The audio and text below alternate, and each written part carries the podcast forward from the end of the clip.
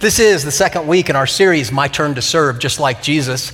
We're going to be talking today a little bit about the purpose that we have in life, and more than just the purpose, why we do what we do. Why it is that we live like Jesus, why it's my turn to serve. This last week I had an interesting experience, one that I don't like. Most of us don't enjoy going to the doctor. Some of us enjoy it even less than others. But for me, I just don't enjoy it. I'd rather not go. I'd rather not know. I'm one of those people who would just rather not know. If there's something that's wrong with me, I would rather die in my sleep than find out I was going to die in my sleep later. I'd just rather be surprised, right? I just don't want to know. And a year and a half ago, you guys know I was diagnosed with thyroid cancer. And the doctor who diagnosed me said, good news, bad news. You have cancer, but if you have to have cancer, this is a good kind of cancer to get. So you have a bad case of a good cancer. And, that again, doctors, right?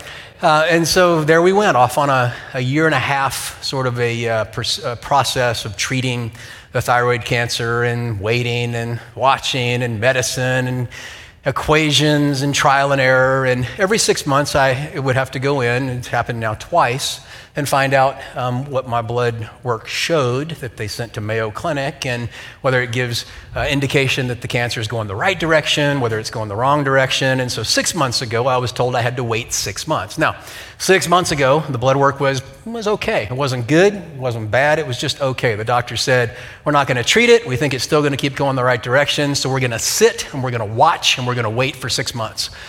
Now, for me, sitting, watching and waiting is just, it's the opposite of me, my personality.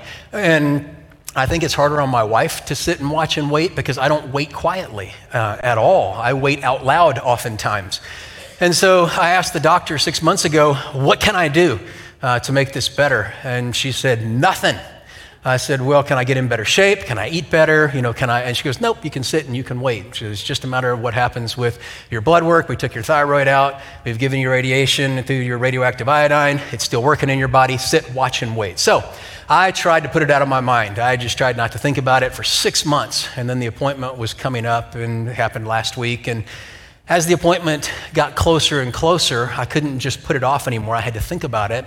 And found myself sitting in a waiting room full of people who had problems that were similar, if not the same, waiting to hear your fate from a doctor who called my case a chemistry problem, which I thought was interesting.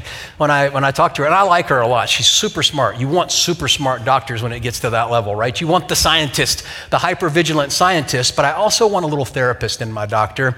And there's no therapist in her. And she said, you're an interesting chemistry equation or chemistry problem. And I said, I'm not a chemistry problem.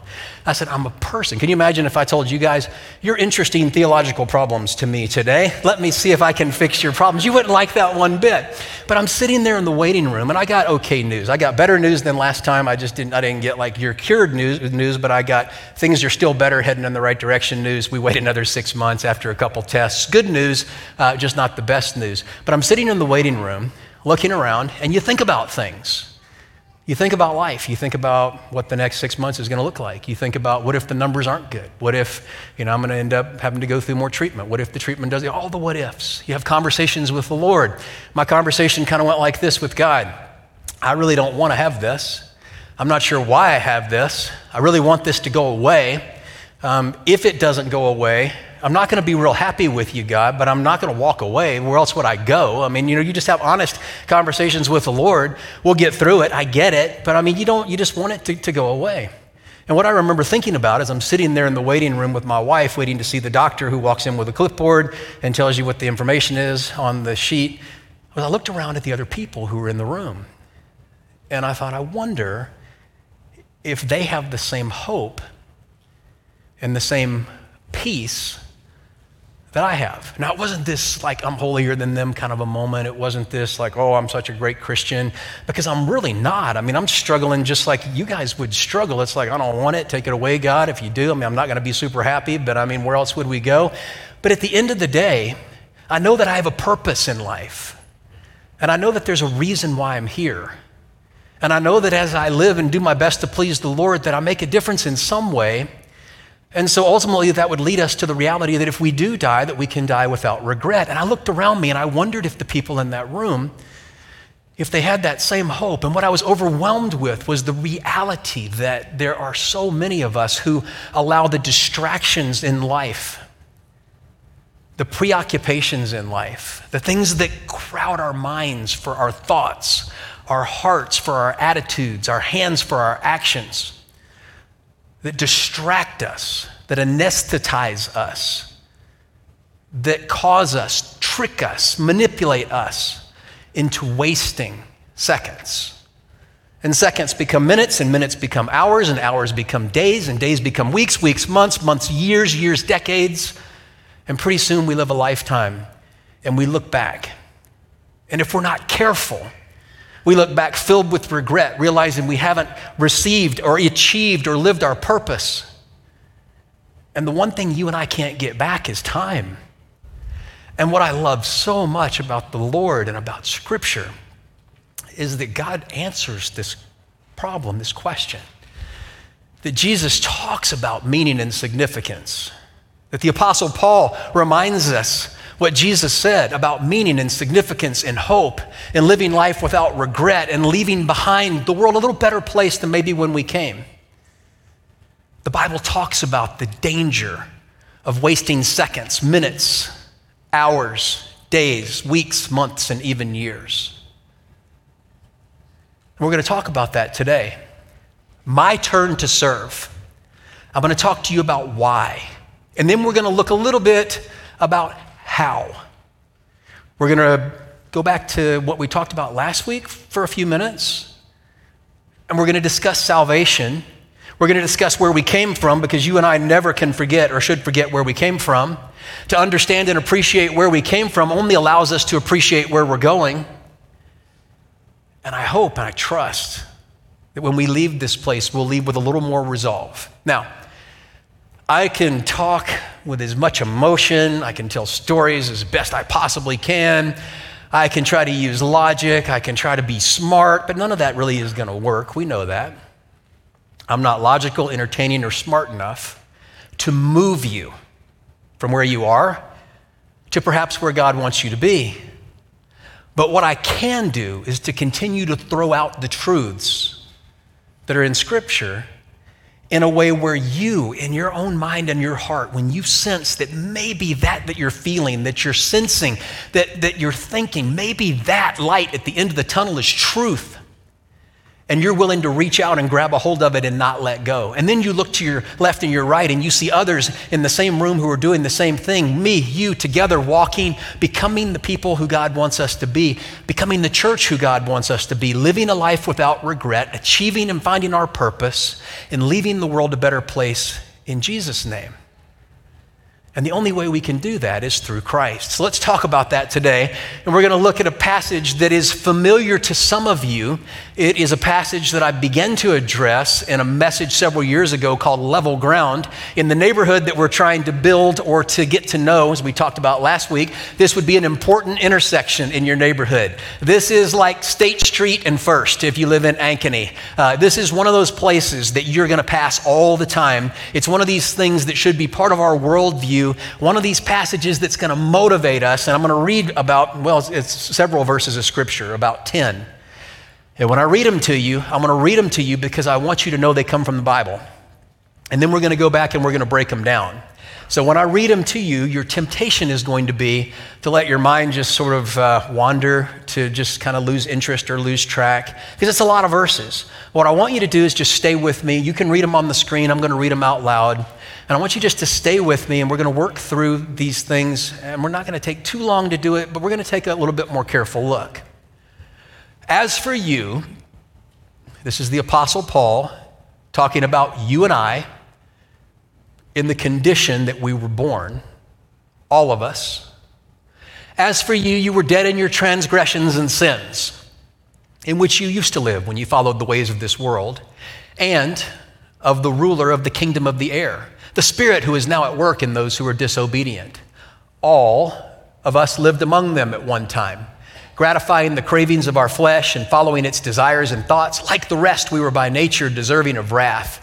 But because of his great love for us, God, who is rich in mercy, made us alive with Christ even when we were dead in transgressions. It's by grace you've been saved. Now stay with me. There's just one more slide. Ready? Here we go.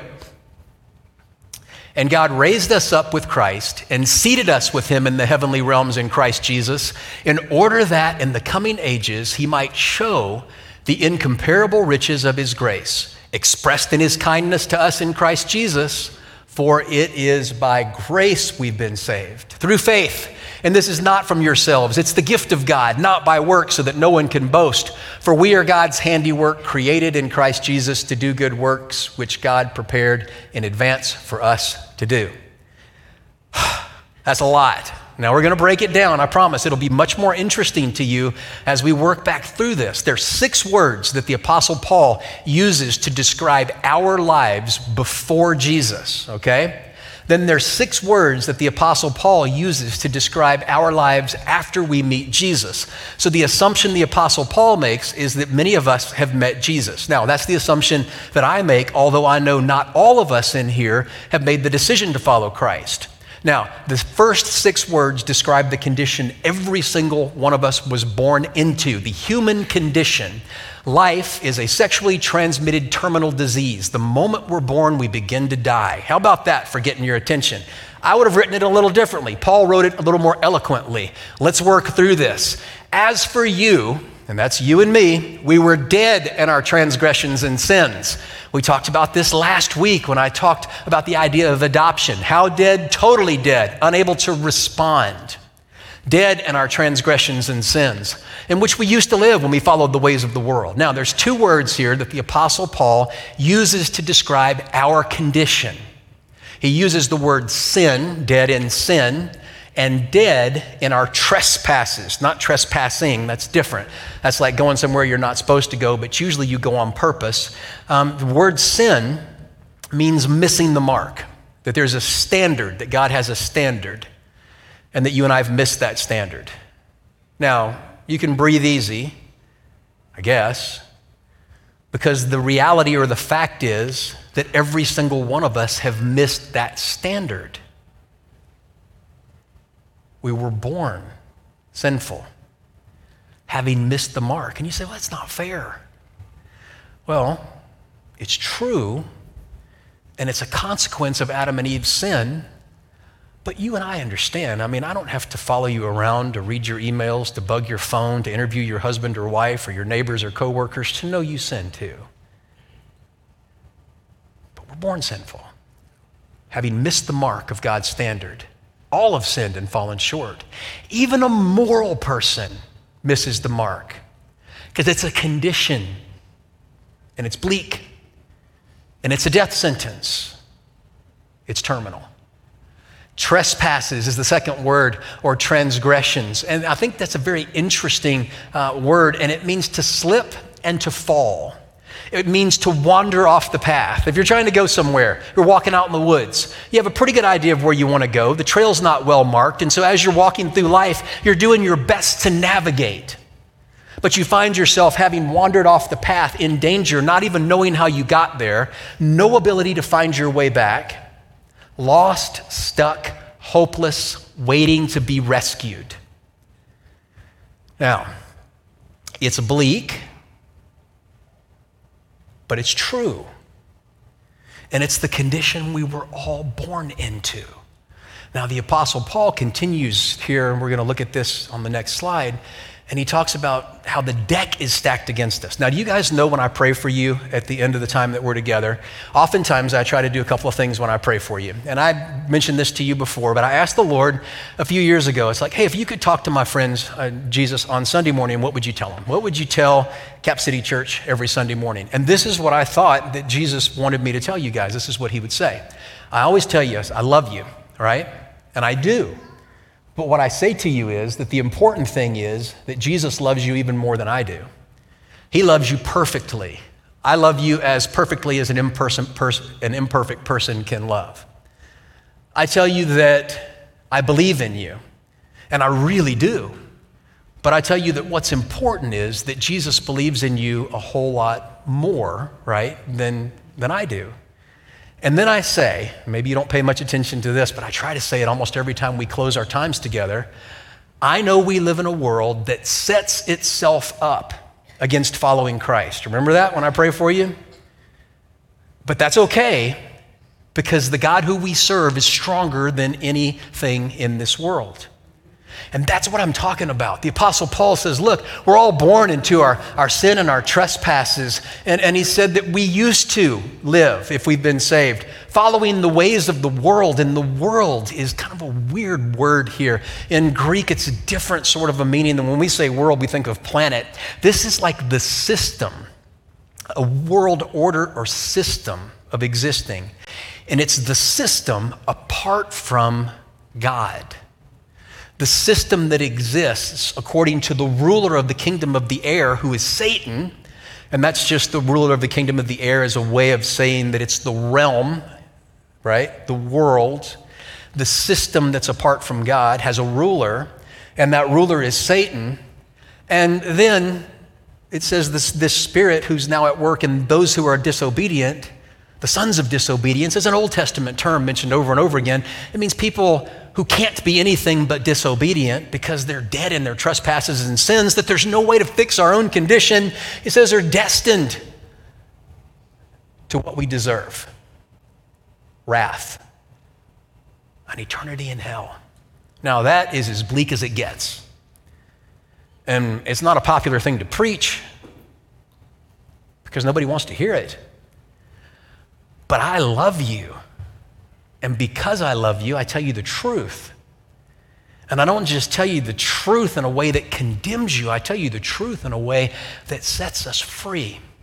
Now, here's my paraphrase. Satan devises systems in this world to keep the spiritually dead terminally occupied. And many of us have found ourselves trapped in the system of the world designed by Satan, terminally occupied, answering to him, and destined to hell. Now, here's the freaky thing. Sometimes the systems are religious. So sometimes the religion that you've had such a bad experience with, and for some have turned their back and said, you know, if this is Jesus, I don't want anything to do with it.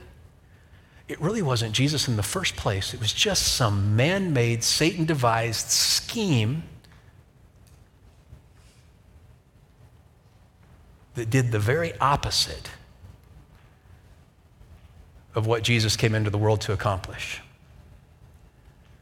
One of the hardest things to understand is how some people say they speak for God, but yet in reality have messages of judgment and hate and separation. Instead of becoming more soft-hearted, more approachable, we become the opposite, guarded and defensive. And Satan has schemes, and we fall victim to the schemes because he's smart. Now, that's the bad news. That's like the descending six words where the Apostle Paul says, remember where you came from. Remember the deck is stacked against us. Remember that you and I, we have an upward battle. Remember that you and I, we need something beyond ourselves. Remember you and I, we can't do it. And everybody reading this and listening to this was like, yeah, we remember. Wasn't it good that Jesus came? Because if Jesus hadn't come, we would be stuck. And then he turns the page. Here we go. But because of his great love for us, God, who is rich in mercy, made us alive with Christ, even when we were dead in transgressions. It's by grace we've been saved, and God raised us up with Christ and seated us with him in the heavenly realms. But because of God's great love. Remember when we talked last week about Mephibosheth? Mephibosheth, that's how you say it. I've been asked several times this week how to spell Mephibosheth, and it hasn't changed, but it's a hard word to spell. It's a hard word to say, especially 3 times in a row. But if you were here last week, you remember the story of King David adopting Mephibosheth. And when he adopted Mephibosheth, remember he found somebody that was related to Saul because of his best friend Jonathan. He wanted to do something good for Jonathan because Jonathan was his best friend, and so he found Mephibosheth, who was somebody who could offer nothing to David, somebody who called himself a dead dog unworthy of attention, somebody who was living on the backside of nowhere with a name that even meant nothingness or worthlessness. And David adopted him and said, because of your father Jonathan and my love for you, I'm going to give you back everything your grandfather had, and you're going to sit at my table, and you're going to have a place in my home. And Mephibosheth threw himself down and said, I'm not even worth you killing. Why would you be so kind to me? And there's two words that Paul uses to modify or to further explain. He says, because God, who is great in love, is also rich in mercy. Now, many of us have been parents in here. If you aren't a parent, maybe you've had a parent, maybe you understand parenting in some way, but a good parent, when they have kids, doesn't always choose to punish their kids when they did something wrong. Sometimes you let them off the hook. But if you were like me, and you may not be, when I had a kid, both my kids, when they were young, and I caught them dead to rights, I'd let them know they were caught.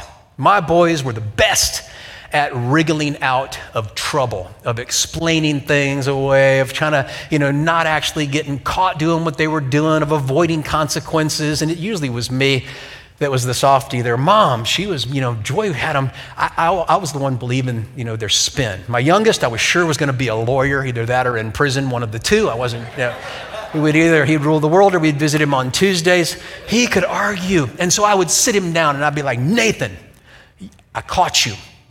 I have the text message screenshots. I have the video from our home surveillance. I would let him know, and I would build a case. I would be like, I got you, I got you, I got you, I got you, until he got gotten. He knew he was gotten. He couldn't do anything except just say, okay, you got me, Dad.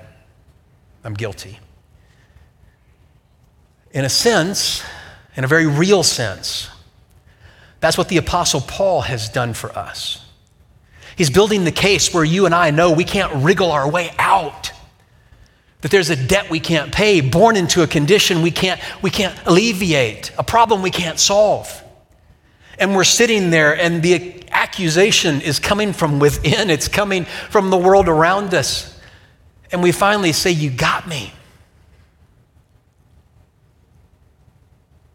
Guilty. And God, because he's loving, chooses not to give us what we deserve. Have you ever done that for your kid? You let them know, I got you, right? You deserve to be grounded. You deserve to lose your cell phone. You deserve for me to take your car away. You deserve, but you know what? I'm going to let you off the hook this time. Remember what that feels like on some small level as a person forgiven.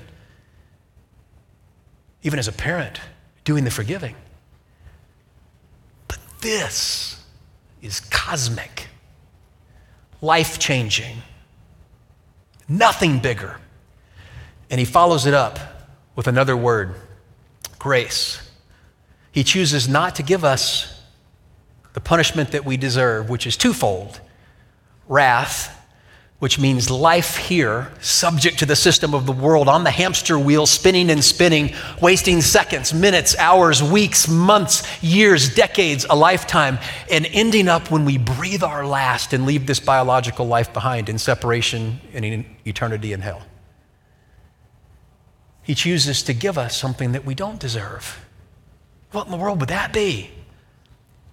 He chooses to give us a new life. He raises us up with Christ,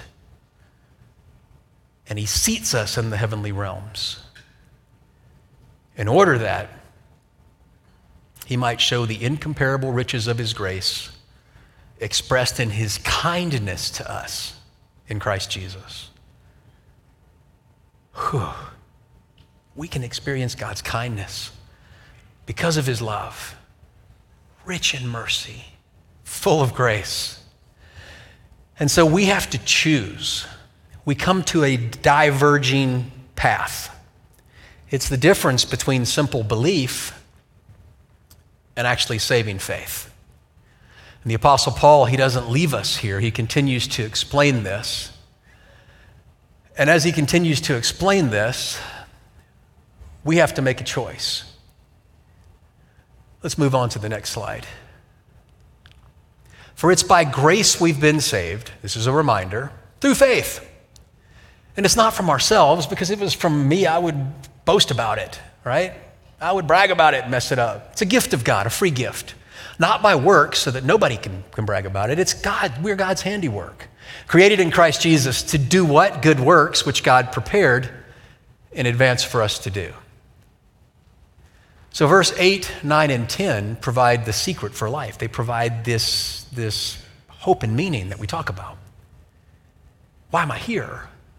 How do I make sure that the seconds don't slip by, that I don't get caught up in the system of the world, but I'm saved by grace through faith? I'm God's handiwork. I've been created on purpose. He calls me his masterpiece in progress. And then he says we're created in Christ Jesus to do good works, which God prepared in advance for me to do. Faith is the God-given conviction that the promise of resurrected life, the promise of forgiveness of sin, and the promise of eternal heaven through Jesus Christ is true. And it's the personal conviction that moves our will to ask God for this gift. But here's the reality, friends. This is it. Faith is invisible. You can't see it. But you can see it in action. So I want to ask you right now, as we are sort of transitioning toward our conclusion, to evaluate your life with me right now, and answer as honestly as you possibly can, what does my life look like? How caught up in the system and schemes of Satan have I been? Am I on the hamster wheel, running as fast as I can, chasing what Solomon said in Ecclesiastes was the wind? Every goal I achieve disappears in front of me like grasping sand that slips away, only for me to reach to the next thing. Am I living trying to fill a void that I can't fill? Looking for what's next, but knowing I'll never find peace. So many people, they fall into that trap. And the Apostle Paul says the antidote, Jesus says in Matthew 25, the antidote is to embrace the fact that faith is validated when it's visible and demonstrated. And that as we order our lives up according to this truth, to this gospel, and begin to live, to do the works that God's created us to do, not only do we know for sure we're saved, but all of the rest of the stuff that I'm talking about falls along in order. When you begin to view yourself this way, that my salvation is not just me knowing some facts, it's not just me saying that I believe, it's me choosing to let Jesus live life through me, my job and career becomes a little different because I do it differently. My marriage becomes a little different because I do it differently. My parenting becomes a little different because I'm ministering to my kids the way that Jesus would if he were raising them. My friendships, perhaps they are a little different. I spend my time a little differently. That's a hard one, isn't it? My money, all of a sudden we don't even view my money as my money, it's God's money, and I'm simply a steward of it. So perhaps I invested a little differently. My mind and my thoughts, which sometimes can be so self-absorbed or cyclical or obsessive or filled with anxiety or desire or whatever it would be, all of a sudden my thoughts, I'm thinking a little differently because the Holy Spirit of God is changing me, as Romans 12 says, transforming me into a new person by changing how I think and changing what I do. And so now you have to look inside. Do you have that voice of truth pulling you towards something a little different, a little more. If it's a little scary, it's probably the right voice. And sometimes it feels like that light at the end of the tunnel. And you reach out for it, and you know how far you have to go. Trust me, I do too. But then you look to your left and your right, and you see a whole church full of people who are going to try to do the exact same thing. God help me, because I can't help myself. Let us live for you and make a difference in this life. Let me get to the end without regret. And could people please see Jesus in me, even though I'm full of holes and weakness? A whole room full of people. And we grab each other by the hand, and we live each day and each week and each month and each year and each decade together, loving and serving the world around us, earning the right to share our faith, showing people the difference the gospel makes by God's grace and his strength, not ours. So you may ask the question, how in the world do I figure out what that looks like in my life?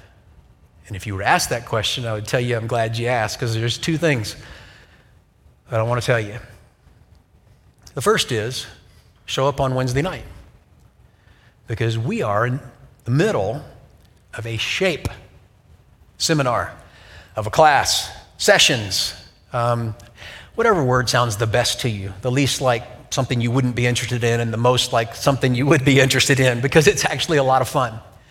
The first week we talked about spiritual gifts. I had a conversation with a friend just this morning about the spiritual gifts. He took a spiritual gifts assessment and the ones that he had, and how his girlfriend had some different ones, and how wasn't it cool that they had corresponding sort of complementary spiritual gifts, and how could they use those. And then last week we talked about heart, the things we're passionate about. Now, if you missed those 2 weeks, it's not that big a deal, because we have them available to you to watch and to follow along with. But this coming Wednesday, right here in this room at 6:30, we're going to be talking about two things, A and P. A, your abilities, what God's made you good at and how you can use that for the Lord. And also, we're going to get into something so much fun, your personality. And you don't get to take your personality quiz or test for anybody else. You don't get to point fingers at anyone and say, your personality's a little quirky or a little weird. All of our personalities are a little quirky and a little weird, but we're going to find that we're God's masterpiece, his poema. That's the Greek word, masterpiece in progress. And even our quirky weirdness that God put in our personalities, he did it for a purpose, on purpose, so that we could find what we're supposed to be doing in our lives. And that's going to be this Wednesday. And then we'll have two more sessions where we're going to be talking about our personality and our experiences and pulling it all together. And then come back the next 3 weeks on Sunday morning. Because for the next 3 weeks, I'm going to talk to you about some attitudes and some observations about what this life of being, of serving, my turn to serve like Jesus, what that looks like. Just come back. Open your heart, open your minds, and let's live a different way. Father, thank you for my friends. Thank